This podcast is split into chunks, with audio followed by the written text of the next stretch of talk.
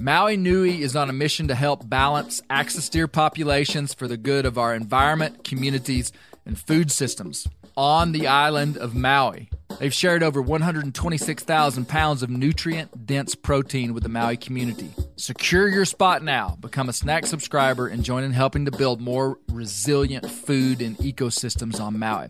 Visit MauiNuiVenison.com. That's M A U I N U I Venison.com and use promo code BEAR for 20% off your first order. You know what my favorite text is? A waypoint in the onX Hunt app to a goblin turkey. The list on the onX Hunt app features for chasing turkeys is long, but knowing exact public and private boundaries and land ownership details will help you find more places to hunt, whether that's on public or private. I'll be toting the Hunt app through the spring woods in a few states this year, and I recommend you do the same if you want more turkeys on your table. Also, onX has a special offer for you. Use code BEARGREASE to receive 20% off your membership at onxmaps.com slash hunt this spring. Oh, oh, oh, oh, O'Reilly. Are your wiper blades chattering, skipping, or squeaking? Don't let streaks or smearing on your windshield compromise your visibility. When it's time to replace your wiper blades, stop by O'Reilly Auto Parts and see our selection. Our professional parts people will even install your new wiper blades while you wait. Stop by O'Reilly Auto Parts today. Oh, oh, oh, O'Reilly. Auto Parts.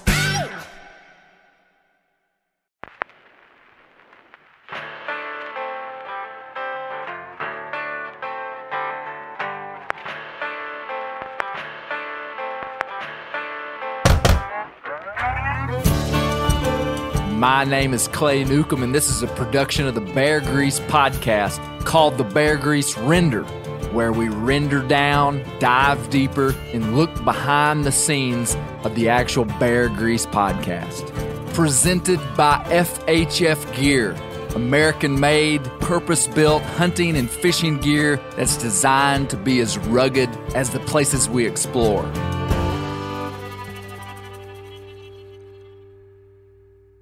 Hey guys, I want to take a minute and talk about something that I think is really important. Right now in the United States, the spring 2022 legislative agendas and public comment periods for state agencies are coming out. And as I hope you've heard, Many have strong anti hunting and specifically anti predator hunting agendas. Washington state recently canceled the spring 22 bear season despite it being recommended by their fish and wildlife. Colorado Bill SB 22 031 is set to ban mountain lion, bobcat, and lynx hunting. Arizona is experiencing a strategic push from the animal rights crowd to change current regulations about lion and bear hunting by flooding the public comment process. California has petitions filed to suspend bear hunting in the state until further population studies can be done. In Vermont, anti hunting groups are pushing for a full ban on the use of hounds in hunting, and the, list can go on. Years ago, if you'd told me that hunting was strategically under attack, I would have called you an alarmist, crying wolf when there wasn't one here. We all live in some version of cocoons with limited visibility of the wider nation. That cocoon is partly geographic, but mainly the cocoon is our own interest. When I started working with Bear Hunting Magazine in 2013, my eyes popped wide open when I saw bear hunting in the crosshairs of many states, and I saw how the tools of bear management and the methods of take that make bear hunting viable had already been banned in many places. Just as a short, non complete overview, California banned bear hunting with hounds in 2013 and mountain lion hunting in the 1990s. Washington State banned hounds and bait for bear in 1996.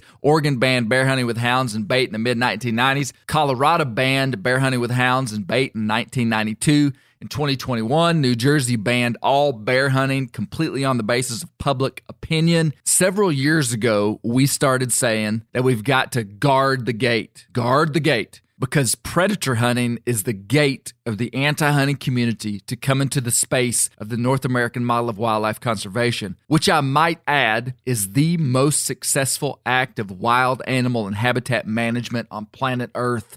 Since the frontier days of America, there has always been a political and ideological divide between the urban and rural areas. The masses often have the attention of the politicians because of money and votes. And as I've always said, it's a one phase sell to convince someone with no history or knowledge of hunting that killing a bear or a predator is bad. It's a much more complex story to convince them that it's a good thing. And this is why we as hunters have to work harder than those that oppose us. And we should because we actually have stock in this thing. There is something that we've now seen work twice in the last year, and it's when hunters from all over the country, hunters of every stripe and creed, participate in communicating with legislators and the powers that be. Last year, a California bill was submitted to ban bear hunting, and the legislator was bombarded by people who love wildlife enough to know that hunting is good, and it swayed the political process, and the bill never made it to the floor. In just the last few months, the public outcry of hunters to reinstate the spring bear season in Washington got the spring bear hunt back on the agenda of the commission and was recently discussed again. Inside of a democracy, the main tool that we have is our voices. We all know that. And I urge us all to become more active participants in every way by making our voices heard. I've found the easiest way to do this is by following the lead of the wildlife organizations that have all this communication stuff dialed in. Most of them are a one stop shop for letting your voice be heard. I have zero affiliation with any of these groups that I'm about to say, but I want to give you some groups to check out. And what you have to do is just get dialed in with these guys' systems and the way that they communicate with legislators and just do it. A good group that I love is Sportsmen's Alliance. I would say do whatever they say. It's just that simple. A new group that I really like so far, and they are brand new, is a group called Howl for Wildlife. They seem to be really streamlining the process of communication. There are many other groups that are fantastic Hunter Nations, Safari Club International, and the list goes on, including a bunch of state agencies, which are essential that you be members of. Whichever group allows you to easily and consistently communicate, use them. You know, years ago, and when I was a kid, talking about being a public land hunter wasn't cool. I mean, that's where everybody hunted, and it's kind of the place you didn't want to hunt. In the last 10 years, it's become cool to talk about and to hunt public land. Well, I can tell you the new thing that we're going to make cool is defending hunting. I love it that some people are calling into account social media influencers to use their voice in a positive way. I mean, it's really a modern issue that we are going to have to deal with. And if we really love hunting, we will, and we'll joyfully unite our voices in, in, in very productive, educated, classy ways. We'll say, hunting is good. Wildlife management in this country has worked. We are the good guys that love wildlife and want to see all species of wildlife thrive. We're the guys that are putting our money towards habitat conservation inside of a country where urban sprawl is just devouring habitat. We are the good guys. Where an animal has cultural value through hunting, that animal and its habitat is protected. And lastly, the best thing that we can do to protect this lifestyle that we love is to clean the inside of our own cup and make sure that we're representing this lifestyle with honor and dignity in every aspect of our life. So, right on, guys. Let's get to the render.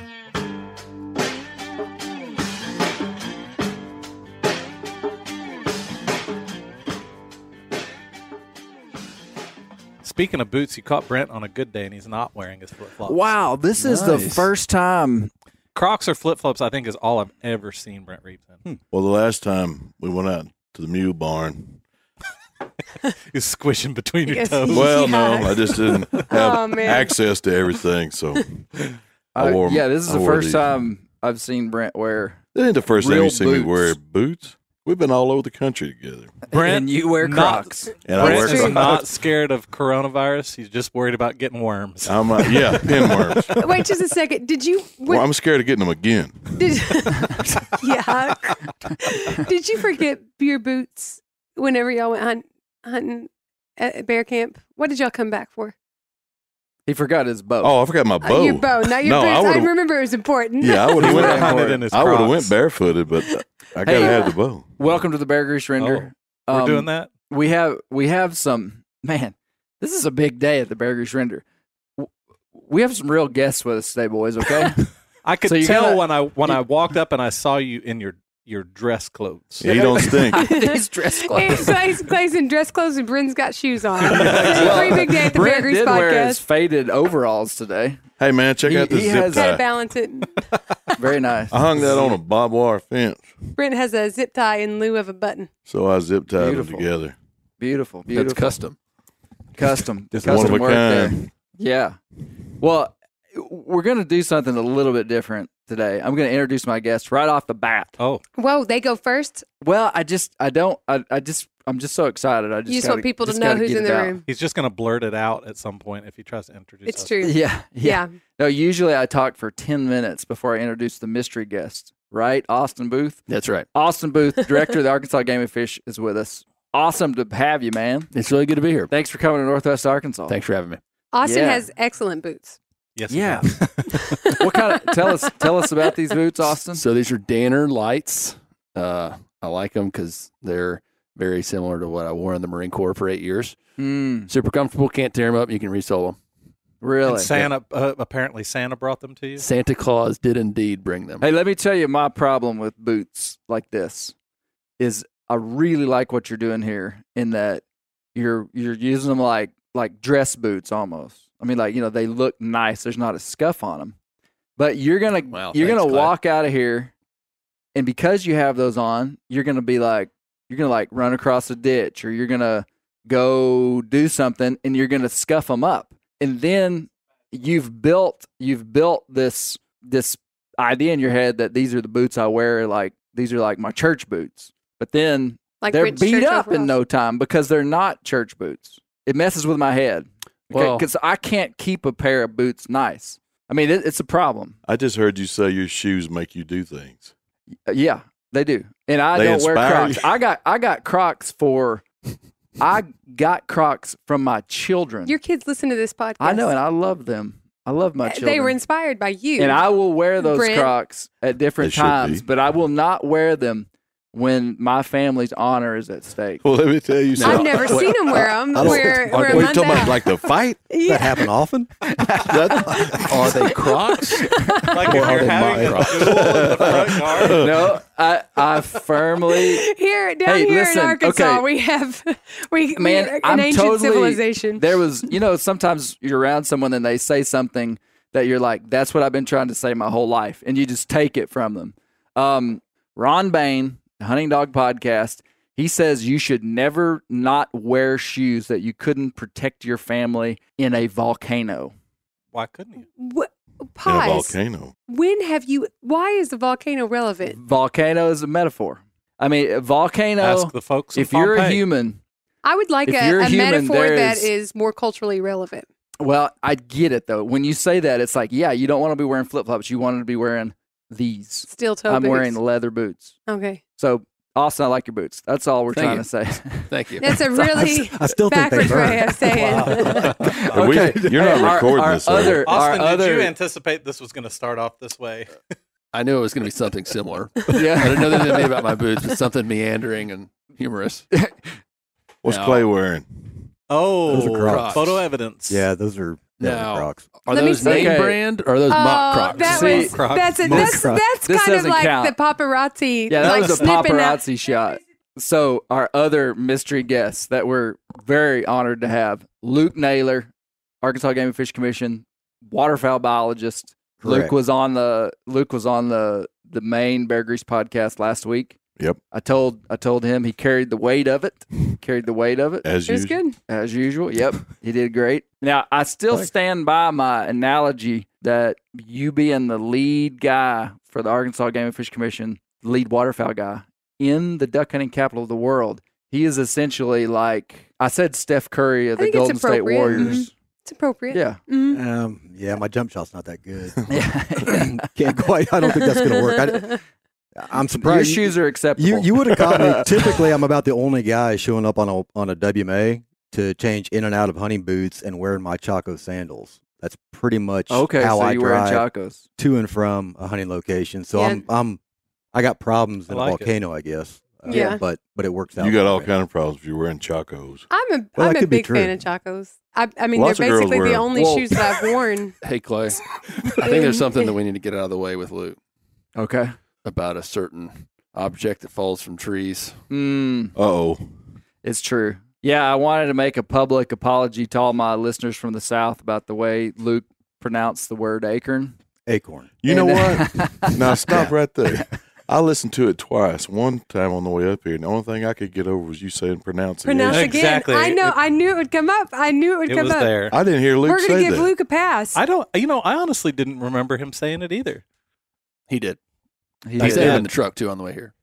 Yeah. why Where did, are you why from, did you I'm getting that? a lot of really You're from Kansas. You're from Kansas. tough glares right now. Kansas, I am. right? Uh, yes, I'm a native Kansan. They don't even have. we don't have trees in trees. Kansas. Yeah, the don't- state tree is a cottonwood. He gets I mean, a how, what- pass. how I I thought it was supposed a know? telephone pole. Right. Yeah. It's- yeah, It- yeah.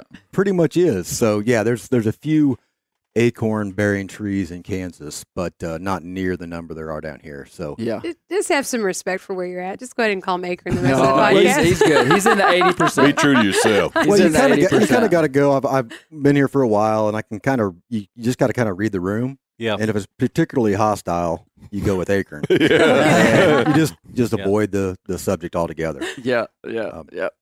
Well, no, present company accepted. You you you gave us some great knowledge on the podcast. So Who I else? have on are my you notes gonna, here. Are you going to introduce the rest of us? Yes, I was gonna say. So the the the regular crew that's here, to my right, Misty Newcomb. Great to have you, Misty. Always good. Did to you be guys here. know that most of the comments we get about the Bear Grease render are about Misty? Yeah, because she's better than us. Yeah, very much so. Brent Reeves, great to see you, Brent. Great to be seen. Josh Spillmaker. Here, It's glad- I'm glad to be Hey, here. Daniel Roop couldn't be here. His mustache is excellent. I have that in my notes. What did you guys think? I, I, first thing I it? thought of was Catfish Hunter. Should we possibly give So, some uh, context for why we're talking about Dan's mustache? Go ahead. Well, he he post we we would not out this information because we follow HIPAA guidelines here at the Bear Grease podcast. I've got rabies. We probably should talk about that later. But- Well, Dan just couldn't be here. yeah. So last week, Daniel saw my mustache, and Daniel Is has- that was that the inspiration? uh, no doubt. No, I mean it's not really debatable. Has he seen you shoes? It is. It is. I have to say, it's the most fake-looking real mustache I've ever yeah, seen. Daniel Reeves. Go to his page. Yes. You'll It's see true. it. It looks great. It's fantastic. So Daniel couldn't be here, and then unfortunately Gary Newcomb couldn't be here. That's very unfortunate. Yeah, Dad couldn't be here either. So, uh, so we've got a He's we've got, got a great with the crew though. AGFC. Yeah. Settle for us. Get in line. um, hey, while we're while we're taking care of some business here, I want to two th- two meat eater related things. So meat eater's coming out with a whole big waterfowl deal. You can go to themeateater.com forward slash waterfowl and see all the stuff that they're doing. So one of my guests who on the podcast was Sean Weaver, who is meat eater's waterfowl guru. Sean's a cool guy. Sean's 28 years old he puts 70,000 miles a year on a truck, which is true and has for like the last 10 years. And he he travels all over the country and is just a genuine good guy. And uh so he he came here and I interviewed him and I thought he was so good on the podcast because he wasn't from Arkansas. Everybody else was from Arkansas, including me. And so we were establishing that Arkansas is the duck hunting capital of the world. And I was kind of playing the why is it? I don't understand and Sean to me kind of sealed the deal because he he's got no stock in Arkansas, and his I liked I liked what he said about he just kind of gave an outsider's look into Arkansas. I say that to say MeatEater's coming out with a new series called Duck Lore, Oh, cool. and it's Sean traveling all over the country hunting with people, Nice. and so That'll be it's pretty awesome. cool. And one of the episodes will be in Arkansas. Good. Maybe, maybe, maybe not with me. Foreshadowing. If there's not an episode in Arkansas, we got big problems. Concur. because uh, this, this is is the duck duck hunting capital of the world. That's right. So Thank you you. can go to the meateater.com forward slash waterfowl and you can see First Lite has a new waterfowl waterfowl gear system coming out. And you can sign up for our newsletter. That is uh that's good. The only other thing on my meat eater agenda is uh how many of you guys know Spencer Neuharth? Y- Yep. You, you probably don't know Spencer of Neuharth. I know of him. Okay. Our guest here, Spencer Neuharth, works at Meat Eater. He's a he's, seven days he's November our fame. hunting editorial guy Got a good, good beard friend also. of mine. Yes, I had a dream the other night, and I remembered nothing about the dream, other than that Spencer Neuharth walks past me and I call him Beechnut. And you're going to make this public What's for that poor mean? Hey, Spencer. Beach Nut. You're going to release this on the Were you podcast. like, hey, Beechnut? I just remember addressing him very seriously, like Mr. As- Beechnut. Come here, you know something. Right. So I just am doing my part in uh, to just make sure that that's what everybody calls him. I think that's a moniker that. would Pretty be a- sure Steve Rinella is on this wagon too, as is everybody else at Meat Eater. So uh, Beach Nut, Ah. yeah, we really like, we really That's appreciate weird. what he does for us. Okay, moving right along. Moving, right, it was weird. It was very weird. Okay, that's why I've made it a point. I, you know, made it a point to make this very public. Okay, moving right along. I almost lost my eye yesterday. yeah, I let's hear like- that story. I feel like I had to. I Yeah, rode haven't with these the guys for like 20 minutes before I told them that I wasn't like, you know, like either blind, blind sick, one eye. Yeah. either you know Clay's got pink eye or Clay is. You do kind of look like you have pink eye. Yeah, that's my first thought. Great. Great. It's like because I've got small kids. Yeah. And when you got kids my age, like, oh, if your eye's red, you just assume somebody's got pink. yeah, Yeah. yeah, yeah. Well, I, I didn't want it to be the first thing I said to you guys. Um, no. So yesterday, I had two of my buddies from Oklahoma come up here, um, Alan Grigg and Brian Ringles. Very nice. Very nice guys. They they they are really good guys. They ride horses. They wanted to come up and squirrel hunt on their horses, me on the mule, and we hunted yesterday. And at about eleven o'clock yesterday, I was riding to a tree. So when you when you're squirrel hunting on mules, part of the deal is that you can get to the tree quick. So the dog's tree and the squirrel, especially this time of year, they're going in dens really quickly. Usually, so the quicker you can get there, the better. And going to a tree, and I mean, just like we've done for lots of miles riding through thick forest. You just kind of put up your arms and just go, and stuff's brushing across you, and you know. And I just took a stick. I, you know, I didn't see it happen. I don't know how big it was, but I strange. just It was took- in your eye and you didn't see it. yeah, I just took a stick in my right eye, and uh, for a minute there, I I really thought I'm gonna open this eye and I'm gonna see black. You know, I was envisioning what I'd look like with a glass eye, and like what what I was gonna put Aw. in the Put a bear eye. track right. That's a actually, bear I, track Yeah. right in the middle. I wish I would have thought about that because I was just picturing Because you walking wouldn't around have taken everywhere. him to the hospital? No, I was picturing walking around with him with a patch. I Patch. also had visions, and I and and because Clay is so descriptive in text message, I'm I'm shaking my head no. He's like had issue with my eye, heading to the doctor, may need a may need a ride, and my response is on a scale of one to ten, with ten being blindness, where are we at? And that what did he text back? he didn't text back. You never saw I mean, we called, we talked on the phone. I we gave talked. you a number. You didn't on the phone. You did, but it, when I talked to him on the phone, I was a little concerned to be honest, because you can usually hear it in Clay's voice that everything's all right, right. and it's usually a good story or whatever. And I couldn't hear that when I when I I I just got on the phone Was like, well, I mean, it might be hard for him to text if in fact we are at Right, ten blindness. right. And so uh, so I just picked up the phone and called him and said, "What's what's going on?" And I I I could tell he wasn't quite sure. Well, it It, I eye injuries hurt like heck.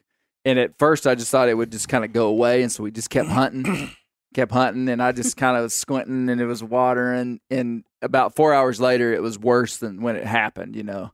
And so we had to call off the hunt, and I just was like, man, I I can't even see out of either eye because when you squinch up this eye so hard, it this eye started watering too, and you just it it was uh it was pretty painful. Went to the eye doctor, and I took off a chunk out of my cornea, Nice. and uh, That makes me hungry.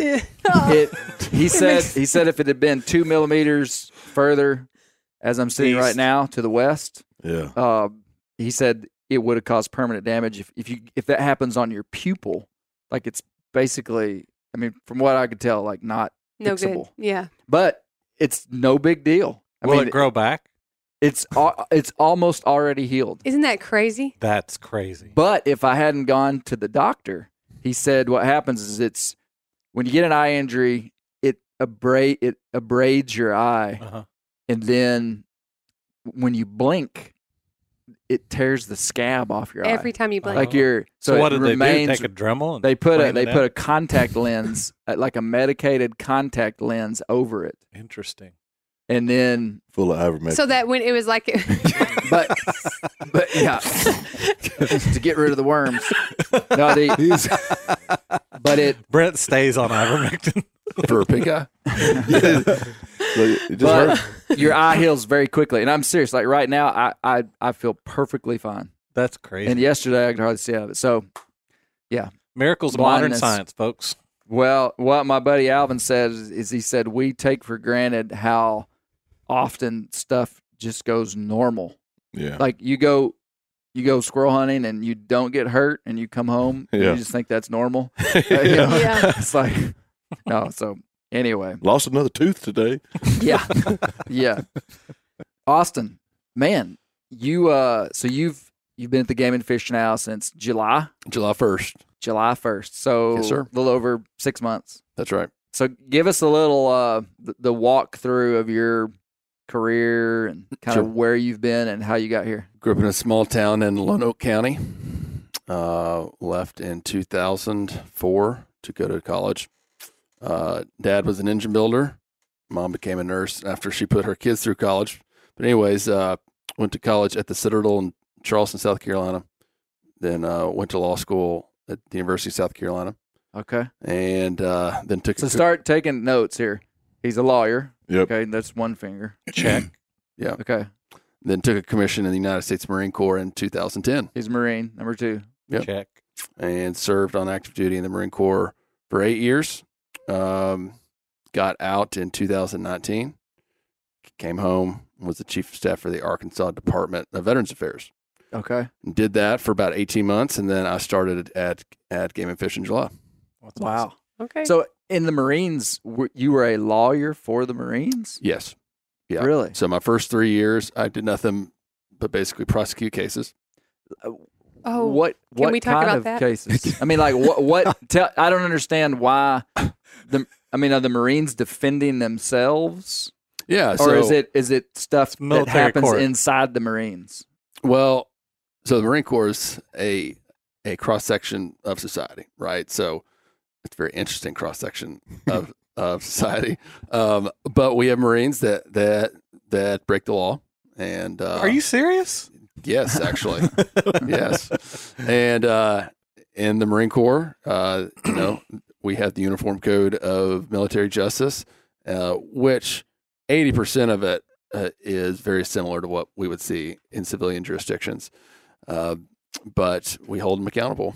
And uh, there's a Marine Corps jury, Marine Corps judge, Marine Corps prosecutor, Okay. Marine Corps Defense counsel. and uh, uh, it's very similar to what you would see out in town. Okay. So there, it's like its own internal. Own criminal justice system. Wow.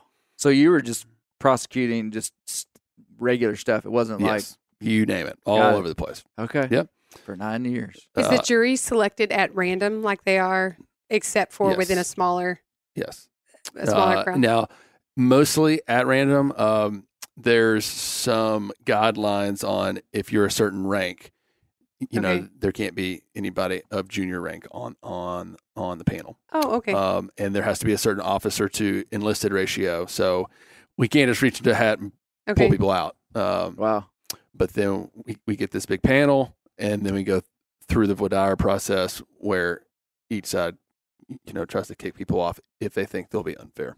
Wow. Interesting. Uh, but that's very similar to, to what happens out in town. So Yeah. I did that for three years, uh, and then went to Afghanistan, um, did some operational stuff over there, and then came back and and went to the Hill for three years. So in Afghanistan, you were like on the ground. I was on the ground still as a lawyer, uh, but doing what we call operational law, which is, I mean, use of force, drone strikes, rules of engagement, you know, vetting, targeting packages, stuff like that. Wow. And then okay, so and I tried to get out of the Marine Corps after Afghanistan, but uh, that really just wasn't a marketable skill to law firms. really, yeah, yeah, yeah. seems like it would be. That's all right. And Uh, you're you're married and have three kids. Married and have three kids, Excellent. eight, Awesome, five, man. and three. And uh, hey, I just want to say this because this was news to me. The director of the Arkansas Game and Fish Commission, that position is is a hired position. It's not an appointed position. And That's I- right. that's that's good intel to know. Yeah. I mean, because uh, for someone who's lived in this state his whole life, I could not have told you that. I thought I knew that the commission was governor appointed by the governor. Right. And I just, you know, kind of lumped all the leadership together in some way. But the director of the agency, I mean, It's you, hard. you applied for the job and got hired. That's right. That's good. A- And, when we were doing our GTR public meetings, I don't want to spoil anything, but so, someone would always ask me, they were like, So you're 35 years old. How exactly did you get to be the director of the Arkansas Game and Fish? And uh, I was telling them the same thing. I said, Do you really want to know? They're like, Yeah, of course. Give us the in, the inside. yeah. And I tell them, I'm like, I went online. I Googled the head. I found his website and I sent him my cover letter and my resume. And they said, Well, did you know any of the commissioners? I was like, Yeah, I knew one. And we had lunch and, There was his inroad. and we had lunch and he, he told me not to apply. so yeah, it's hired. That's great, man. So, Austin, did you grow up hunting? I did. Mostly duck hunting. A little bit of deer hunting, but mostly wing shooting dove and ducks. Hunting public land in Arkansas, mainly. Public land in Arkansas. We had it you know, we had some leases every now and then if we could find them and uh yeah. Let me ask something. Brent, you're not a hillbilly. You are a Flatlander. flat. So is Austin also a flatlander? He Absolutely. Okay. It's helpful. I just, Oh, I just think it's helpful to categorize just so you everybody in the know- people that Yeah. tightly in the room. is. Just so you know, if you call me a hillbilly or him a hillbilly, now that there's two of us here, Uh-huh. you better have the right shoes on. Crocs, Uh, mud boots. I've had to threaten him to quit calling me a hillbilly. mm, Because because Clay throws the different. term Well, around right. kind of loosely. Yeah. Yeah. Now, Luke, we we got into uh, a little bit of your history on the main podcast, but you've been with the Game and Fish since 2006. Correct. Yep. And, on uh, 15 years. You went? Where'd you go to school? I went to undergrad at Kansas State and then graduate school at uh, University of California at Davis. Oh, yeah. So spent some time out there. So yeah, grew up in Kansas and just uh, my wife and I went west for graduate school for a few years and then decided to come back east, as the California people say. Once you cross cross the Sierra Nevada, you're back east. Okay. east of Reno is back east. for yeah. yeah, yeah. So anywhere out here. You know, that's I, I like what you said there because directional descriptors are totally based on your perception of where you're at. Because Yeah. Austin was asking me about Gerstäcker a minute ago. He saw a painting that we had hanging that was a guy fighting a bear with a knife. In Crocs. he was not wearing Crocs. And uh, so the book that that story is in is called Wild Sports in the Far West, right here. Yeah. There was a time when Arkansas was the Far West. Oh yeah. That is neither here nor there. But so you, right man, Here. Luke was here. hunting public land this morning when you got the invite to come here. I was. Nice. Yeah. So I was driving back from a little morning in Bayou Meto.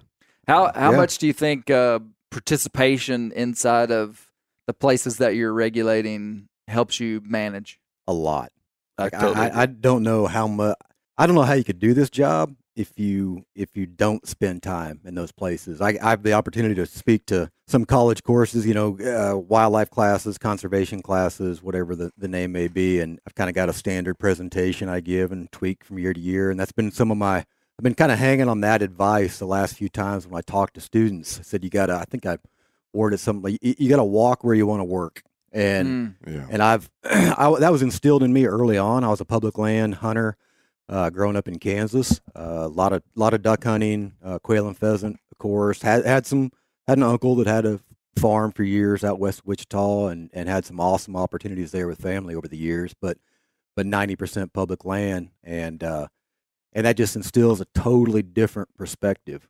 And I, I don't know how I could relate to anyone else, do anything have any credibility really with all the stuff we're talking about with GTRs if I didn't actually live it myself. Yeah. Uh, so yeah, I like to just get out, and I went out and just took a walk in the woods by myself this morning, and uh, may may go out tomorrow morning with some friends. Uh, we'll see, but uh, you know, kind of. It's uh, refreshing to do that at least once, kind of by myself every year, and just go kind of wander around. And uh, there's no no pressure, uh, no strings attached to anything. Just go out and, and see what's going on. So Yeah. Again, coming into this topic and this world, not knowing a lot about it, which is to me interesting that you can live in a state like Arkansas and be as active in the hunting space as a bunch of us are over here and know nothing about duck hunting. But when you told me that you didn't, you know, everybody hunts private land sometimes, but you were like, man, I pretty much hunt public land in Arkansas, and I mean, you're you're the guy making, a, putting a lot of your fingerprints on what's going on around here. I, I I just thought that that did give you a lot of credibility, you know. Well, I appreciate it. Yeah, you got to walk a mile in the shoes, right? So it's, Yeah. uh, Yeah. or, or I guess most people don't walk like I do, but a lot of people are maybe in a boat, something like a, that. Put But a mile in another man's I- Crocs. yeah, well, right, right. Yeah, I might as well have been in Croc today. My, my, my waders were leaking, so it wouldn't have made any difference. But, but yeah, it's you get you got to get out there and experience it, just like like other folks do. I do it. It's been turkey hunting here, deer hunting here. You know, it's all public land. Yeah. And uh, sure, I I'm not afraid to, to to go out and ask permission to snow goose hunt or, or go out and, and somebody invites me to a place. I'll do that, but that's a that's a couple times a year versus to all the other trips compared to all the other trips I do uh, on public land. So Yeah. keeps you uh, keeps you kind of grounded on uh, what's really going on out there. Sure. Yeah. And, uh, a little more connected. How feasible is it really to hunt ducks and all that in, in, on public land in Arkansas? Very. Very. It, it is. Most people. I guess I'll start out by putting in perspective from somebody outside Arkansas. Uh huh. most folks coming from outside Arkansas come here and have a duck hunt, Mhm. and we've got uh, about forty-five thousand people every year come from out of state to hunt ducks in Arkansas, and about eighty-five percent of those are on private land, but about fifteen percent on public land. Invariably, those folks that come from out of state to duck hunt on public land, typically, and I've talked to a bunch of them over the years, that one day in Arkansas they will see more ducks than they see in an entire season of hunting ducks Really? somewhere else.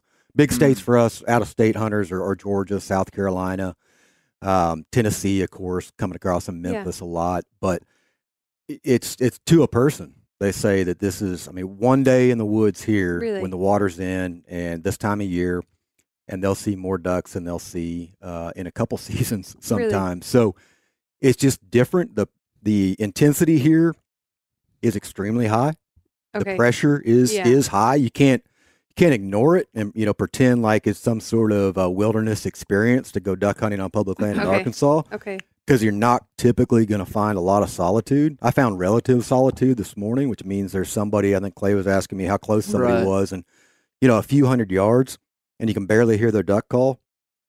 That's that's kind of solitude on public land in, in Arkansas, um, but it works, and and I think it's the folks can take off. Um, where I'm hunting, you, you just get a pair of cheap hip boots and a duck call and go walking. I didn't even have a decoy with me today.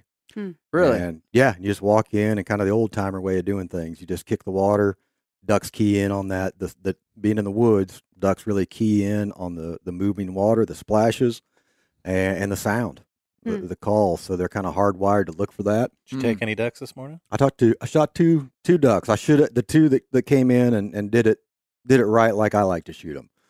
So they had to be be fully committed. Yeah, were they mallards? yeah, yeah. they- Okay, they, good. they were great. Well, he That said he killed ducks, so they That was must a be given. mallards. They That's were- what they. That's what. right. they That's are. synonymous in Arkansas. yeah, exactly. Hey, Hey. compare compare this right here. What he's talking about doing on public land. How many vehicles were in the parking lot this morning? there's usually this when it's like it is now there'll be 50 to 75 sometimes over 100 at our major access points Okay, and that's on, and in the area you were hunting Bayou Meto, Mhm. I assume it's probably 20000 acres of water right now because we're on a major flood twenty thousand acres, fifty to seventy vehicles. Mhm. Is that what you said? Yep. What would you do if you, can pulled spit- You up? can put six hillbillies in what one if? truck. What would you do if you pulled up to a trailhead in Montana where there was a million acres in front of you and there was fifty vehicles there? You'd go somewhere You else. turn around and go back home. Yeah. But you can do that here. Mm-hmm. Now, that's pretty cool. Why? The question why? Because you can do just like what what Luke did. You can get 250 yards away from somebody. You can hunt in And tight, you little can- and you can do that. I'm and just- still be successful. Absolutely, you can. And Yeah. that's just that's a big difference. And I just thought about how different that was than if you and I had pulled up somewhere with a trailhead that had 50 vehicles that we wouldn't even stop. Yeah. We'd just Yeah. keep going, and he and we would be walking, and he was walking yeah, I- on a much smaller area, is. and he had a space to do it. Brent, tell us about your duck hunting history. I mean, Uh, you my- used to be a guide. hmm My brother and I guided for the better, probably 26 years, I guess. I think is what I figured it up. And I'd been, I've been hunting I killed my first greenhead when I was 12, I think. And I can remember it just like it happened this morning. And 12 years, when I was 12, that was a few years ago. 1930. yeah, it was right after the Great War. and uh, Spanish American. yeah, yeah, that's where I learned to speak Spanish. I got caught. But we we guided at Reydell. We had a camp. We bought a camp over at Reydell, right on the Arkansas River. We were ten minutes from Buckingham Flats, which is Now, can we? Why can we talk about all this public land and not? And it's okay to be specific. Or I mean, it, it just is. I mean, that's it. But I mean, it's a, it's a serious question because Well, I don't you- guess can- I understand. can we? Clay's so like, secretive if you, about- oh. Typically, Oh. we don't use names of stuff. Well, in Bayou Meto, I mean, if you're duck hunting on public land in Arkansas, in that part of Arkansas, it's Bayou Meto. Right. Or if you're if it's northeast Arkansas, it's Black River or Black Swamp or you know so we're we're comfortable saying that. At Bayou Meto. That's just a yeah. serious question. Yeah, Bi- I mean Bayou Meto's Because if it. you ever talk about the places I hunt, this I'm gonna tell it right now. It's over. I'm going to quit pointing your finger at me. I'm going to tell you. Yeah, if y'all would ask me uh, like a, a name of a road or a or a nearest town where I turkey hunt, I'd stone face. Yeah, Like, I'm yeah, not, yeah. I don't know what you're talking about. I'm not about. telling you a You thing. bet. One, two, three, any street. This See, picture. and you've already gone too far already with me. I don't We'd hunt. say just I turkey hunt in the eastern deciduous forest. This Right. photograph I, that I brought, my son wanted to come to a render, but he couldn't come today. He was 12, I think, Mm. when I took this picture. This was on the blue line in Bayou Meto. Yep. Luke may have heard of that. That's before. where It was, okay, uh, now there's some. that's where Awesome. Luke hunts. yeah, Yeah. right. Is that, Yep. is that a Luke was or are we standing being right there. No, And it, this- uh, it Is was that popular Luke in the background? no, No, no, I don't think I was lurking back there. that's my brother back there. But uh, we had this dog for 13 years that, that that's in this photograph with him. But that, that photograph says so much to me. And one reason I brought it today to show it was just for y'all to look at was this was on the last podcast you talked about driving by. Luke, you talked about your dad said he drove by and every other house had a black dog and a and a boat in the driveway. Well, that was this was my life right here for almost thirty years. Hmm. It was uh we I deer hunted some for something to do until duck season opened up. I mean that and that Hmm. that whole community of people that I was around, that's what they did. Everything else was just to keep you out of jail long enough for duck season to open up. And then Yeah. for the next however, 60, 70, 90 days, whatever it was going to be, that's what we did every day. And it was the hardest job I ever had outside of law enforcement, hardest thing I ever done and the most fun. I mean, I Mhm. made the best friends. And you talked about people coming from out, of state. We had clients from all over that hunted with us, from Pennsylvania, Georgia, North Carolina, South Carolina. Like the biggest, vast majority of them come from there. And we, I remember one day we took a guy from Pitts from uh, Pennsylvania, from Gettysburg, Pennsylvania. We took him into Buckingham Flats, and we went in there. And nine thirty, ten o'clock, ducks just shut off. It was over with, and we liked. There was probably four or five of us in there. I'd say there was four of us in there, and we liked like two ducks having a limit for everybody. So we start picking up decoys, and we're walking out, and the guy's he's passed away now, but the guy from from Pennsylvania was walking right beside me, and I said, "Mr. Roberts, I'm I'm sorry it wasn't any better than it was today," and he said, "What?" I said, "I'm sorry it wasn't any better than that because normally ten o'clock you're waking up from a nap, getting ready to get something to eat because you've already limited out several hours before." And he reached and grabbed me by the collar of my shirt and turned me around. I thought he was fixing to hit me. He said, Boy, you don't realize what y'all have here. He said, I saw more ducks this morning than I have killed, than I have seen in two years at home. Wow. And he said, and I killed more ducks this morning than I have over the last two years at home. He said, this, you got something special here. And it, I never, I, and I would say that up until that point, I would always apologize to clients if we didn't kill a full limit. Mhm. I never said it again after that because he was right. Yeah. And it was, this would have been 98 or 99 Mm. and it was you could go and you could put 250 300 ducks in a in a hole in in the woods right on top of you i had them so close they were blowing that their wingtips that touch you on the arm. My brother caught a mallard hen one time. You better not say that. The director's here. Oh, they go, they're gonna have to catch him. He let him go. He he caught a mallard hen come in. I thought you were going to say my brother once killed a duck with an atlatl. No, just fluttering by, looking for a place to light, and he reached out and grabbed it by the neck, and he said, Oh wow. "It went that duck went up his arm like a roasting ear." He said that he was clawing and biting, and he turned it loose. He Wow. said, "But it was, I mean, you just get them in that close, and that's not How, what's the most you ever just estimated? And we know your estimation is going to be thirty percent higher than the truth. well. I'll take Wha- how- thirty. what's the what's the most you think ever landed in a set of decoys, or, or, or came, you know came in? in Buckingham Flats, we had two guys from Memphis. We went in there on a Tuesday morning, and we coon were hunters. we were the only folks in there. We had there's one vehicle in that parking lot on a Tuesday morning. This was in about 1994, 93 or 94. And if it was one duck, it was seven, eight hundred. I was going to say a thousand, but you wasn't going to believe it. So So That's he, that- he that's already did the reduction. yeah, At least they, a st- they started. Plus or minus least a hundred. four we started working ducks, and and fifty ducks became. I, can, I don't even know 100. really what 800 ducks would look like. uh, Luke, have you ever experienced anything Mo- like that? Most people don't. No, but yeah, not to that scale, but um, been fortunate, been on some good hunts with some good friends, and and see that start to happen. It, it's strange what what happens there. It's something so fascinating about hunting in the timber that it it does. It, it, as Brent started to describe, they kind of just they come from it- it everywhere. I mean, there's just this cascade effect, or uh, where they start coming. And I watched a few of them do it this morning, and I was about ready to leave, and a few ducks came in. They finally just found a spot, and they broke through the trees away from me and away from this other group.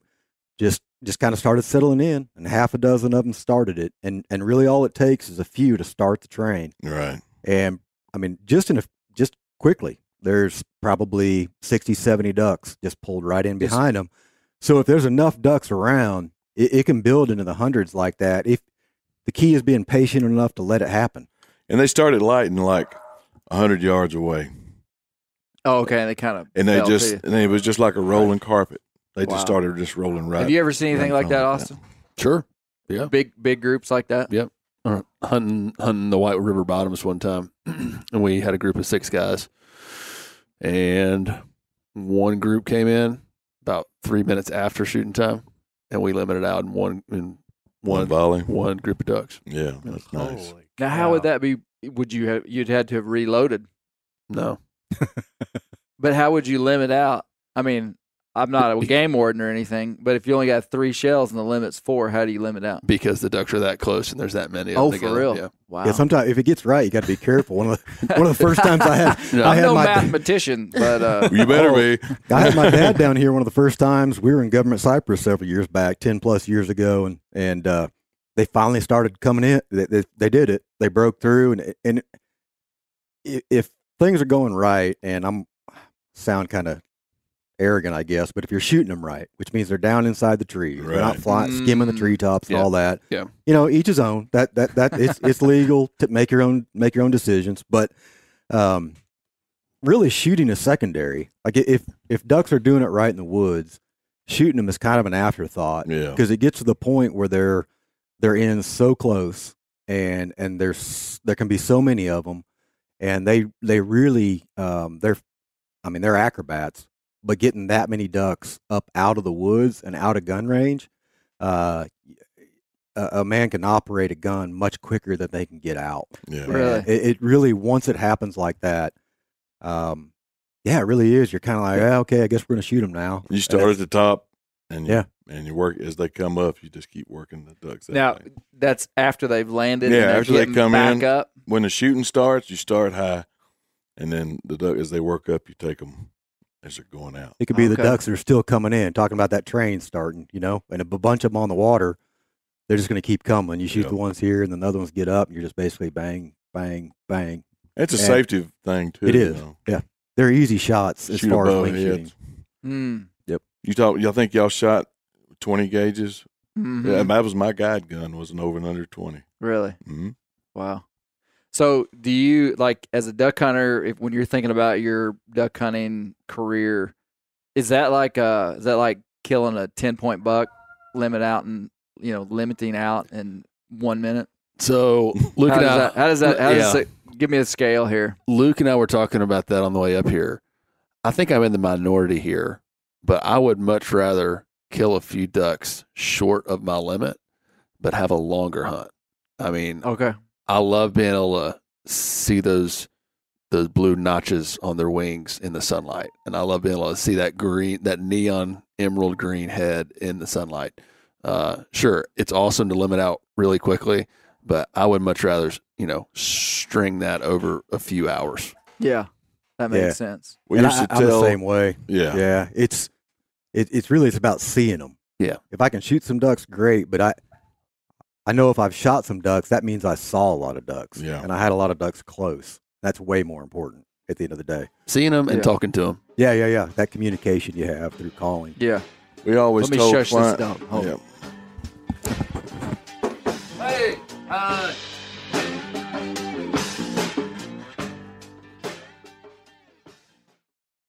Ready to win Mother's Day and cement your reputation as the best gift giver in the family? Give the moms in your life an Aura digital picture frame preloaded with decades of family photos. She'll love looking back on these memories and seeing what you're up to today. Even better, with unlimited storage and an easy to use app, you can keep updating mom's frame with new photos, so it's the gift that keeps on giving. And this is not a joke. Juju Nukem has an Aura frame, and we share photos, and they're incredible. Also, my mother in law has one. We have them. They truly are really good, really high quality. The Aura frame is easy to set up. It takes just two minutes to set up a frame using the Aura app. It also adjusts the display depending on light levels in the room to maintain the true color of your photos. For real, the digital screen is amazing. Right now, Aura has a great deal for Mother's Day. Listeners can save on the perfect gift by visiting auraframes.com to get $30 off plus free shipping on their best selling frame when you use code BEAR, B E A R, BEAR. That's auraframes.com. Use code BEAR at checkout to save. Terms and conditions apply.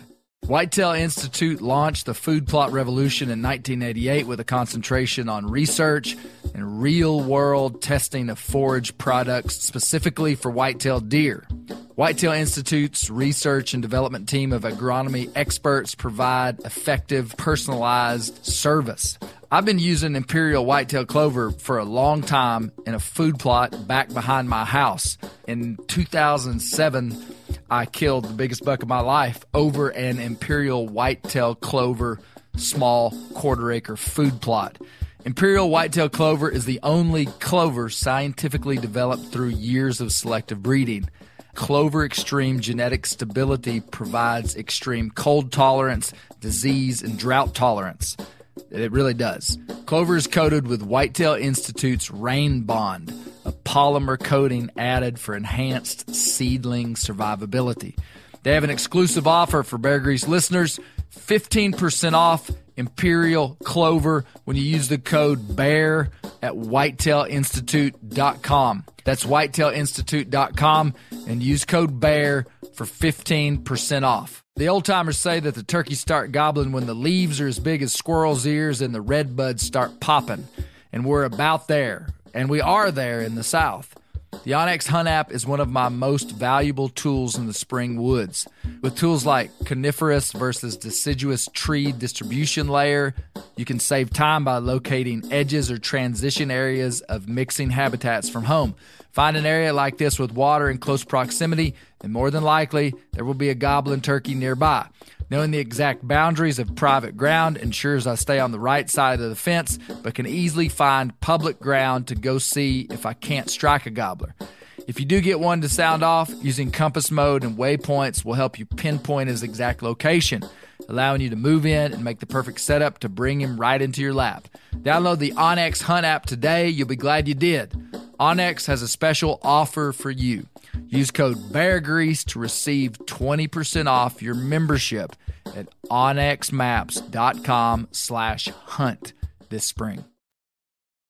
we would tell clients we can get this over with quick. You know, at one point there was a point system where you know males and females, drakes and hens were a different point value, and you went up to a hundred, and hens were a hundred. If you killed a hen, whoever killed that hen, that was their limit. So we would tell during that really? uh, and during that time, and even after, you know, if we got close on, if there was close on hens, you know, we'd say no, you know, we're shutting it down before we got a, a limit because we weren't going to walk out of there over Yeah. the limit of, of ducks.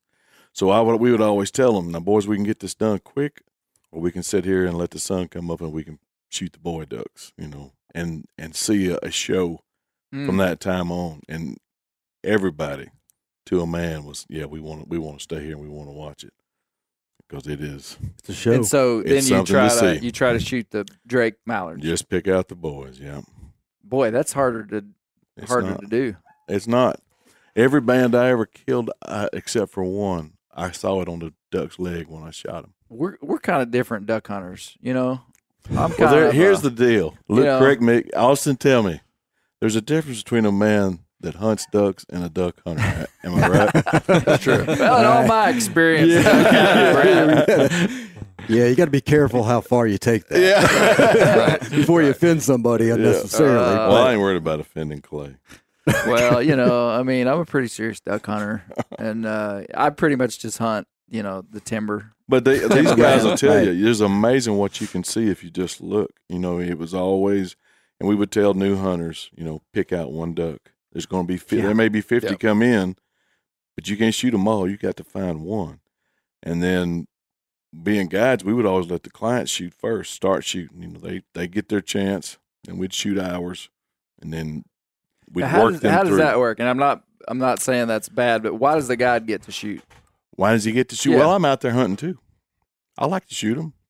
But there- in- and there was I guess times- in wing in a wing, you're not taking away anything from anybody by the No. guide because usually in a guided situation, the guide's not hunting too. But It- that's common practice. Is that, Sure would it you say that's pretty Yeah. common? It and is. and Yeah, there was a and lot it of gives you an extra limit. for the picture. Bingo. Okay, it, it, it- gotcha. So Gives you an extra limit. yes, Yeah. Yeah. You're Hey. taking novice hunters too. It's nice to have. I took some out just last week, and I, I had my gun with me. No intention of shooting 1st Mhm. at all, but you know, had to go. Um, cripple goes off. Something you got to yeah. you got to have somebody experienced that, that kind of knows how to take care of things. And uh, you know, hunting with novices, and you got a dog, for example. You tell everybody that, hey, once that dog's out, everybody else puts Put keeps your their- gun up. nobody else shoots. Like I'm, I'm going to shoot because I know what the dog's doing. So it's important a lot of times to have a guide or have a the more knowledgeable Yeah. hunter, more experienced hunter to be to be ready to help out with some some situations like that. And, and yeah, it's a few more ducks for the picture too. right. Yeah, a few Right. more ducks for the picture. Fill the And log. Put all the mallards up front. Um, Do you feel like this is all inside baseball, Josh? No, I have intentionally never duck hunted That's on purpose. on purpose because I have a bit of an obsessive personality, and I know that first. I, I see. I I love to fly fish. I mean, I get obsessed with fly fishing. Actually, tell you guys, I got my first trout fishing guide gig this weekend. Good for you. Oh, wow. Guiding for some guys. Good I for you. I bought my guide license. all, oh, all yeah. twenty five dollars. All twenty five dollars for my Good guide license. clarification. Yeah. Everybody's really so clarifying I'm- how they I'm follow their Yeah, rules. right. Yeah, that's nice. I'm obsessive about gear and about fly fishing and tying and all that kind of stuff. I know the first time I go duck hunting, it's gonna be like You're gonna like I'm it. doing this. That's It the seems like something you my brother-in-law Mm. loves my brother-in-law Scott Anderson duck hunts over in in around the Tulsa area a lot, and he's always wanting me to go. And I'm like, I've never just been too gung ho about it because because of that reason. So Mhm. Yeah, be careful. Okay, talking directly about the podcast. This is what we usually do. What What was your favorite part that stood out to you? You asking Any, anybody can start. Yeah, Yeah, I'll tell you, it was. It has been my favorite of all the ones. he really he actually said this yesterday, It's which been- surprised me. It's been my favorite since even Bear Hunting Magazine when we first started. It's been the because there was everyone that talked on there. I could relate to everything somebody was saying. You know, it was from Jimbo to the whole thing, the the biology and the the, the area. Because this, you know, these were questions that clients were were, were asking me. I had Mhm. people from New Jersey. They they wanted to know. Some of them had never seen stars at night. They Hmm. would stand outside in front of the camp in, in Reydell on the bank of the Arkansas River and look at, up at the stars and be amazed. and they were just, it was just one question after another. What kind of tree is this? Why do ducks come down here? The things that you addressed in Mhm. that thing, and it was from me lying to them and telling them that a pick cotton field was the remnants of where they raised grits at. that I never corrected that, but to Wow.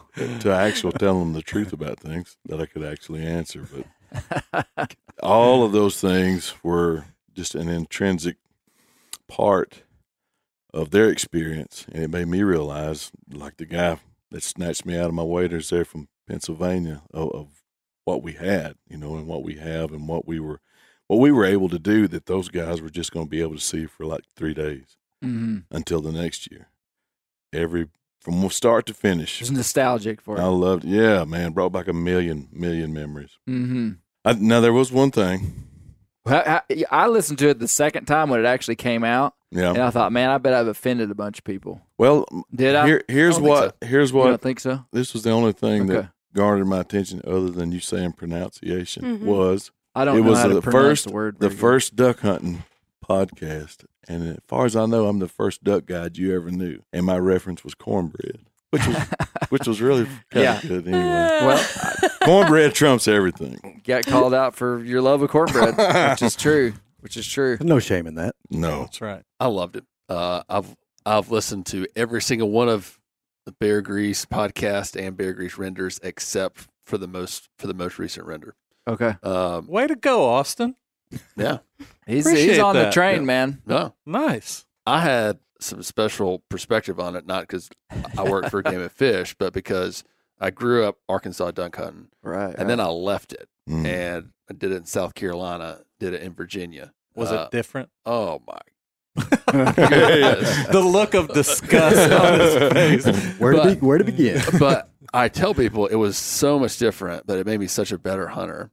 Not just because I appreciated it, but because I, I had to pay attention to so many more variables. sure. Uh, when you're hunting, you know, public land off the Potomac River with, y- you know, you got to worry about tides. You you've got to worry about like when the temperature falls into single digits, uh, big water, just a million different variables. And, and I had my boat inside my garage out there one winter, and my dad came out there. We were standing in in the garage talking, and he looked in in my boat and said, "Son, why in the world do you have bluebill decoys?" Bluebill decoy. You have shamed the family. It's like Forget the Crocs. Crocs. Forget the Crocs. That's worse than Crocs. yeah. Much and, uh, worse. and you know, he, you know, I was like, "Well, Dad, it's just." That's just what we have out here. He's like, And- why even go? Now, Right. what what is a bluebill decoy? Uh, It, it so a bluebill is a type of duck. Okay. It's a diver, not a dabbling duck. Oh. Uh, and Not Luke's going to correct me if I get anything wrong here. It's a fun bird to chase. Uh, they fly very erratically, so they're fun to shoot, but they're not quite as tasty and not near as pretty as a mallard. okay. Uh, I mean, bluebill kind of sounds nice to me. it's not. But I'm a mal- I'm more of a mallard guy. Right, right. Yeah, always al- have al- been. Always have been. Um, so, Since last week. I mounted the one mallard I've ever killed. so I loved it from that perspective. And then the second thing that I really liked about it was the outro.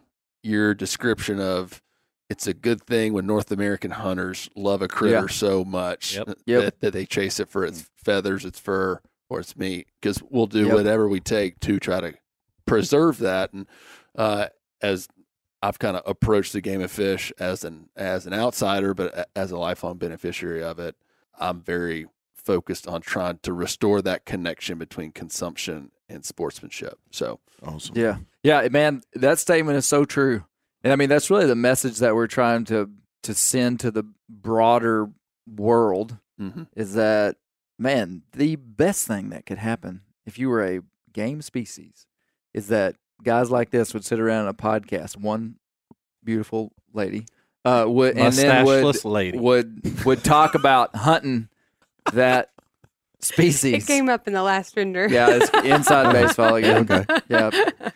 No, I mean that's the best thing that could happen because where an, where where an animal has cultural value, and see these are the things that I think need to be on all of our tongues, just to intuitively be able to say it. I want my kids to be able to say this: is that where an animal has cultural value, it's protected and its habitat is protected. Mhm. And when you when you when you when you can't hunt something, when when when the common man has no incentive because he cannot partake of that resource, he he has no incentive to protect that. And I mean that's the North American model is that we've given people, the common man, incentive to want to protect wildlife, and we've built this culture, this hunting culture, into our families. And North America, oddly enough, has the most big game animals of anywhere on the planet, and the strongest, most robust hunting culture of anywhere on the planet. They And hunt other fishing. places, but they do and not. fishing. And fishing, We got our slot limits that we observe on the White River. exactly. So, Brent, would you say, in light of Clay's remark, that the mallard is valued culturally in Southeast Arkansas? Yeah. Yes, I would say. I would say it'd be Jesus, and then the mallard duck. Pretty and it- close. no, it's not even close. But he, the mallard duck's the next one on the rung. Yeah. probably. No, I thought that was an interesting question because it's so in. It's like there's no question. I mean, like you guys that are in it deep, that that never. I mean, has it ever crossed your mind that why are we targeting this animal? So why is this one so special? I mean, these guys they're all looking at me like I'm crazy. They're like, I mean, uh, it's a no brainer. in- It's just- Ingrained. yeah, Yeah. it just is. The Yeah. Ameri- well, th- uh, that's interesting because that, and that's why I wanted to talk about it. And I, I thought that was a cool section of the podcast, Mhm. and I, it answered my questions because there's always functionality. There's always function behind something that seems just totally cultural. You know, they're they're the vocal duck, they're the biggest duck, they're a meat duck, they're the most widely geographically distributed duck. So it's a no brainer once you understand these pieces of science behind it. You know that uh, that's like yeah, the king of ducks, man, Yeah. the mallard duck But makes there a is lot a- of sense. There is a cultural connection. I mean, it, it, we just kind of denigrated bluebills here for a second. But, but if you, Poor bluebills. you know, if you go out like the, the legendary and people here again, they kind of like I might get struck by lightning. But you know, waterfowl hunting didn't start in Arkansas. I mean, just What? Yep. yeah, I- right. So, Mhm, mhm. but you think We're about the talk e- when you get back. I I know, I know. There'll be. I'll have my letter on your- your desk in the morning. Yeah. but there's. there, but you think about you know the diving ducks, canvasback, scaup, bluebills. You know that decoy carving. That's an East Coast tradition and Great Lakes Mhm. tradition, built around totally different species, com- largely different life histories, different behaviors, different ways of pursuing them. It's all duck hunting, but much different techniques used. Uh, you know, my time out six years out in California in the Central Valley, where the where the northern pintail is king, Mhm. and it's fascinating watching that. When I was out there, it was kind of during this transition phase where pintail populations were declining uh, continentally, bag limits were declining. Uh, so it went from back in the days where Brent mentioned the point system. Uh, they were pintails were a bonus duck in the '70s in California, which meant you could shoot ten of them per day Mm. and and it built this whole culture of managing habitat for pintails, which is a different structure. It's wide open, uh, huge, huge. You know, I hunted one time out there with a friend over you know three thousand decoys, and just these, Wow. just a totally just wide open water, like four to six inch deep, wide open. And as pintail limits dropped, people started managing for mallards.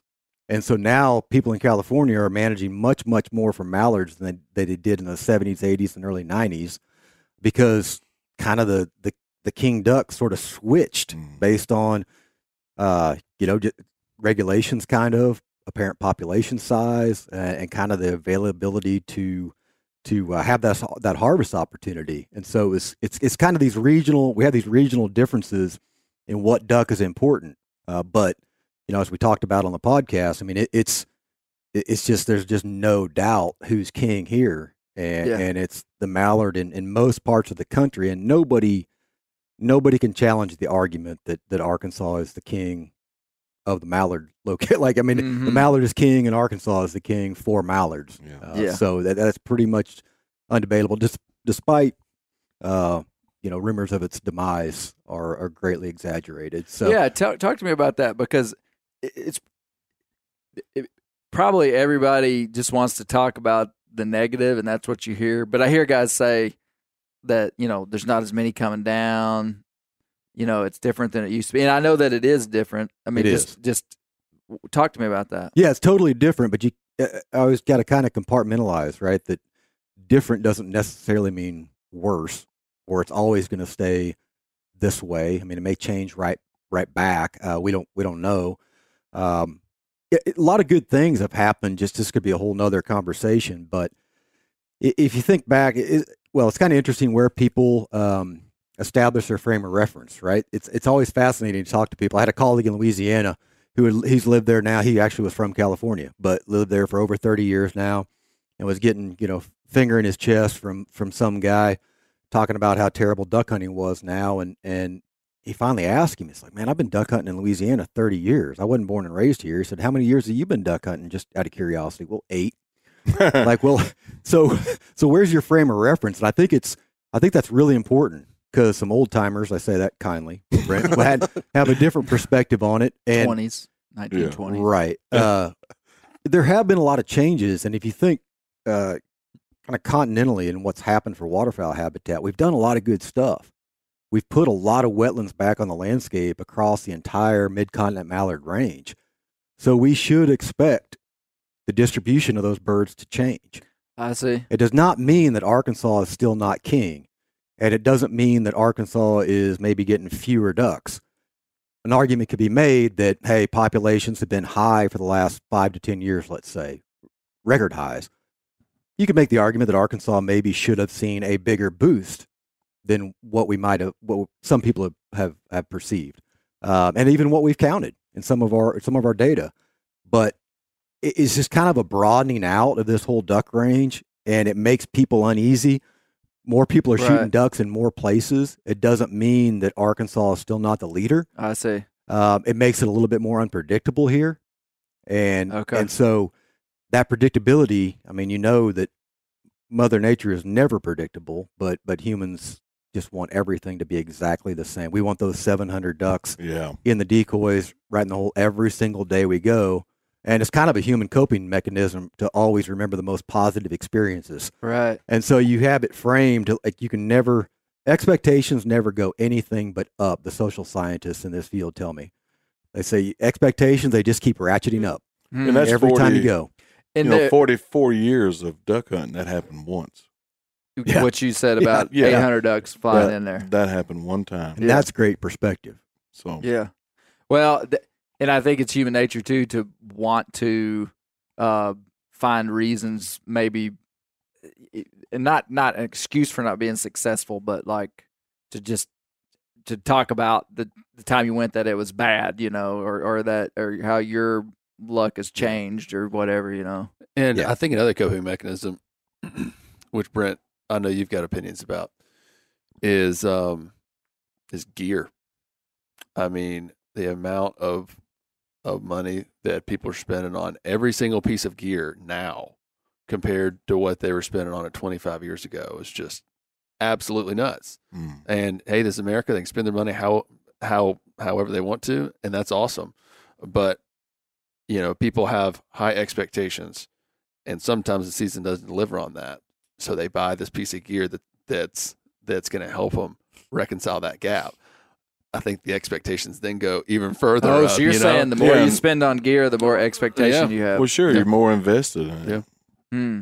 Yeah, you do Where- drive around these parking lots and you've got sixty to eighty thousand dollars, uh, and we talked about what there'd be two, three hundred vehicles in Bayou Meto on a given day, Right. and half of those have got about got you know, fif- let's say fifty to seventy plus thousand dollars parked there. So they're Add that up. They've mean, got that, some that's a lot of incentive investment. to bring some Yeah. duck meat home. Oh, yeah. Right. Well, and then I wonder how many were people talking bad about Arkansas duck hunting th- forty years ago. I mean, do you, do you see what I'm saying? Like, I mean, there were there were people that had bad hunt, duck hunts forty years ago. That's The- what I'm saying. Yeah. Well, sure they did. And but There the- wasn't the- an internet then. the biggest roadblock or the biggest stumbling block that we ran into was overcrowding. And as mm-hmm. duck hunting got more popular, and it was, I can attribute it only to the what I saw. You know, a TV show comes out about duck hunting, and then the next year the parking lots start getting fuller and fuller and fuller and fuller of people. And I would say it would have been a boon to duck stamp sales and ammunition sales, and Pittman Robertson probably benefited from that, which benefited the whole state, everything.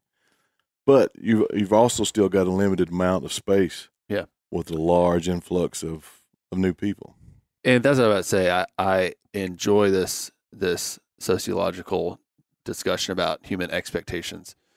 The last thing that I want people to think is that, you know, me and Luke are saying uh, the duck hunting in Arkansas is absolutely perfect, and anybody that thinks otherwise is a crazy person. No, Yeah. I mean, it's a challenged resource continentally. Uh, I think we've got some access problems. We've got some habitat problems, which will be uh, part two. Uh, we got plenty of habitat problems in in Canada. Uh, so yeah, uh, we we deal with unrealistic expectations a lot, but uh, but on the flip side of that, it's a challenge resource, and, we need to be more adaptive in how we manage the resource, but also in how we how we deal with people uh, in their favorite sixty days of the year. Yeah. Hey, Austin, tell me about tell me your philosophy, just what you see this next trail looking like for the game and fish and your Mhm. leadership inside of it. Yeah, we're in a really nice turning point right now. Not necessarily turning a, nice turning point because I'm the new guy here and I think everything needs to change, but turning point culturally in the, in the agency uh, where a lot of people internally know that we need to change.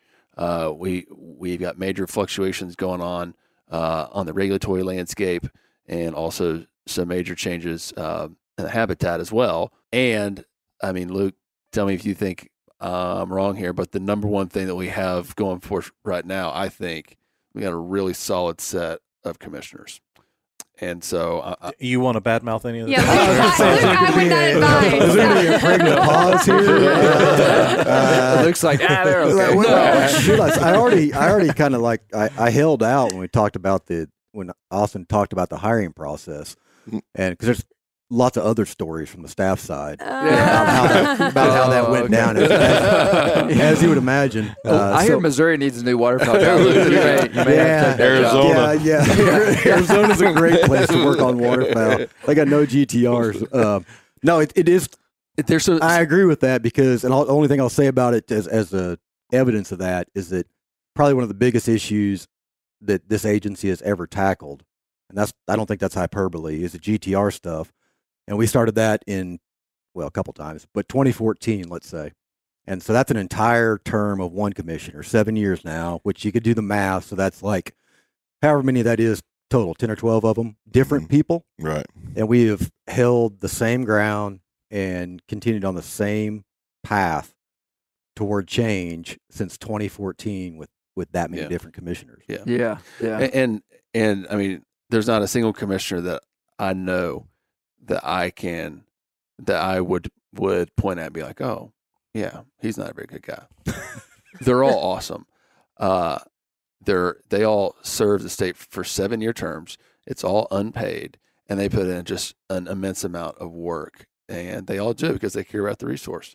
Uh, what I meant by that comment is we don't just have great people right now. We've got a rare chemistry going on uh, Mm. where where um, we're all pointed in the right direction and, and we're all get stuff done. yeah, we we can get stuff done. So back to your original question, uh, we're we're about to roll out a strategic plan for the agency. Uh, haven't had one in some time, um, but we're going to roll that out soon. And and uh, the way that I'm thinking about everything is uh, habitat first and Arkansans always. In the Marine Corps, we, say that about the mission: mission first, Marine always. Well, Mm. habitat first and Arkansans always. And and you know, at the end of the day, everything we do comes back to habitat. Uh, Yeah. we can talk about you know the deer resource, the duck resource, the trout resource. Everything comes back to habitat. And if we don't stay laser focused on that, then everything else is just details. Yeah. Second, Arkansans. That means communicating to them what's going on in the resource, having regulations that make sense, and providing meaningful, quality public lands with access. Yeah. So And you've been having these uh these public meetings that are different. Tell us about one of your public meetings. What it would be like. yeah, so the public meetings that we do with the GTRs. WrestleMania. Uh, actually, no. actually, no. no. Um, so I worked In on GTR. Yeah, that's we what I was going to say. T- What is okay, that? so we haven't. We, the next podcast will be about Green Tree reservoirs. Yeah. So Green Tree reservoirs are this flooded, basically flooded timber. Which you talked about in the podcast. Like we you talked foreshadowed a yeah, ton about a it. ton. Yeah. Mhm. Yeah. horse. So GTR Yeah. GTR means intentionally flooded timber. Yes. Brent, I know would agree with this. Definitely Luke. But there are people in, in Arkansas, for a good reason, that are not interested in hunting ducks over a rice field or a moist I know. I'm not. The the only thing they want to do is see ducks laying in the Nor trees. is Josh. We're on the same page, Mr. Booth. and I get it because it's magical. But I worked on the hill for a little bit when I was still in the Marine Corps, uh, so I I got to see s- some congressional town halls, and I wanted to take a little bit different approach from just bringing our poor staff in and uh, you know passing the mic around and letting letting Luke and everybody else get yelled at. Hmm. So what we did was we made it not informal, but we intentionally selected venues where we could cook for people. It was a goal of mine from day one that I, I wanted to get off the stage, eye to eye with people, and actually literally break bread with them. And Cornbread? I don't Always. think we had cornbread. That was- I think we had some rolls. That was a miss. Yeah. I got you back. yeah. Okay, next time. Brent. We'll we'll uh. Luke, try that in Nevada waterfowl position now. we'll have cornbread when we do our Black Panther town halls. Oh, Here we go. yeah. I'm waiting to jump Oh, on him about that. Luke's still got to tell us about his podcast Yeah. idea, but carry on. Yeah, yeah, yeah. um, so we would walk in this meeting. Uh, I would kick us off, talk very high surface level about what we were doing on each GTR. Uh, and then I would bring out the commissioners, bring out the staff. All the commissioners were wearing blue Arkansas Game and Fish shirts. I would introduce all the commissioners and where they were from. And then all the agency staff, in, including Luke and myself, were wearing white shirts and I would introduce each of the staff members saying, This is Luke Naylor. He's our waterfowl biologist. If you have questions about anything pertaining to ducks or geese, just ask him. This is Rob Willie over here. Rob Willie is our habitat program coordinator. If you have questions about forest management and red oaks and white oaks and all that stuff, ask Rob. And so we would go down the line, and then one of the last things that I I always did is I said, if you're raising, or sorry, if you're wearing a white shirt and you hunt ducks on public land, raise your hand. And all the guys raise your hand. And then I would say, all right, we're going to talk again in an hour. And I would turn the mic off, and we had maps set up around the room, and, and you know, people are eating barbecue. At some places, they're having a beer, and uh, the conversation was actually conversation. It it was actually productive, meaningful dialogue, and Right. uh, in all four public meetings, I made a point to remove myself from the crowd and just kind of go back and observe. And every single time, I would look out over the room. There were white shirts and blue shirts, and and they were each in their own little pocket of uh, of people. And and the only thing that was happening was heads nodding up and down. So that was tremendous for me to watch. You know, these guys like Luke that I see work so hard every single day uh, in their element, in their expertise, actually having eye to eye, eye to eye conversations with people. So they've been successful, huh? They've been very well. Luke, what do you Yeah. think? Well, yeah. compare that to the old way of doing things, Mhm. and you know there was there, there's a need to be to be present, to be to kind of open your doors and have people come in and have an opportunity to communicate. Uh, but you know, we used to hold a series of regulatory public meetings every year, and they it- got to the point you know you'd have you'd have twenty or thirty game and fish staff and about five members of the public show up. Yeah. and we uh, did a few of them a, a, a couple of years ago about GTRs and went pretty well. Um, not not a lot of yelling and screaming and people angry at each other. Um, that's a good thing. I That's know, actually like I know. if it's only a little bit. We that's thought you win. liked those passionate people, Luke. I, I do, and but what was neat about this new way is that they could. There's a difference between having a passionate conversation with someone, Yeah. disagreeing, agreeing, whatever, Yeah, having an argument versus um, having a podium. Yeah. Yeah. Either whether that be us or be a member of the public, Mm. and it kind of puts everybody on the same level Right. playing field where we're not talking literally in a lot of cases talking down to people giving powerpoints and everybody's going to sleep and tired of hearing it and, and then also have an open mic night Yeah. for the public where people get start to get amens and preach it brothers and all that kind of stuff and it kind of just you kind of get the whole crowd riled up it, it ends up being one person That's right. carrying It's the whole just not an effective you, you don't get any, communicate with a lot yeah you don't get any information out to anybody because that Right. person it, whether it's us or them Yeah. like it, it's it's not productive for either of us Yeah. and they all left home with somebody they felt like and we would end every meeting the same way too. Right? You know, we had an hour of dialogue with staff. I would come back up there. We'd hand out some door prizes, and then the last thing we would say is is, is I would say, is there anybody that's going to walk out that door tonight with their question not answered? And sometimes we'd have a few of them ra- raise their hand, and we'd sort through it that way. But eventually, you know, that was their time to ask to ask questions, to have an open mic, because I am sensitive to people that are upset, and I want to hear them out.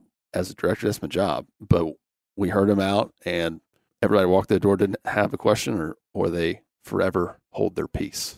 Well, it sounds like sounds like you're making the agency more accessible to people. Yeah. That just sounds I like hope so. what Yeah. what's what the, the goal is. Guys, thank you so much for coming. I really appreciate hey, it. great to be here Uh, It's good to be here. uh, Appreciate it. thanks for your contribution to the to the main podcast, both of you. And this next this next week is going to be uh, we're going to get into the nitty gritty of the Green Tree reservoirs, which is why we started this whole conversation. And for the record, I approached these guys about this. They didn't they didn't call me and say, "Hey, we want you to do a podcast on this." That's, That's right. not the way it happened at all. That's right. I I heard about what was going on, knew nothing about it, thought that I should, learned a little bit about it, and thought that's interesting. And then so we're making this. We're going to do a two part series on you know Arkansas duck hunting and the GTR situation. Yeah. So thanks for coming up here, guys. Luke, Yeah. really Perfect. I really it. appreciate it Thanks for Yeah. having glad us. to be here Austin, thank you, man. Absolutely. Appreciate it. Thanks for having us. Yeah. You gonna thank us? Thank you so much, Ms. Newcomb, for being here. for saying yes. yeah, for sure.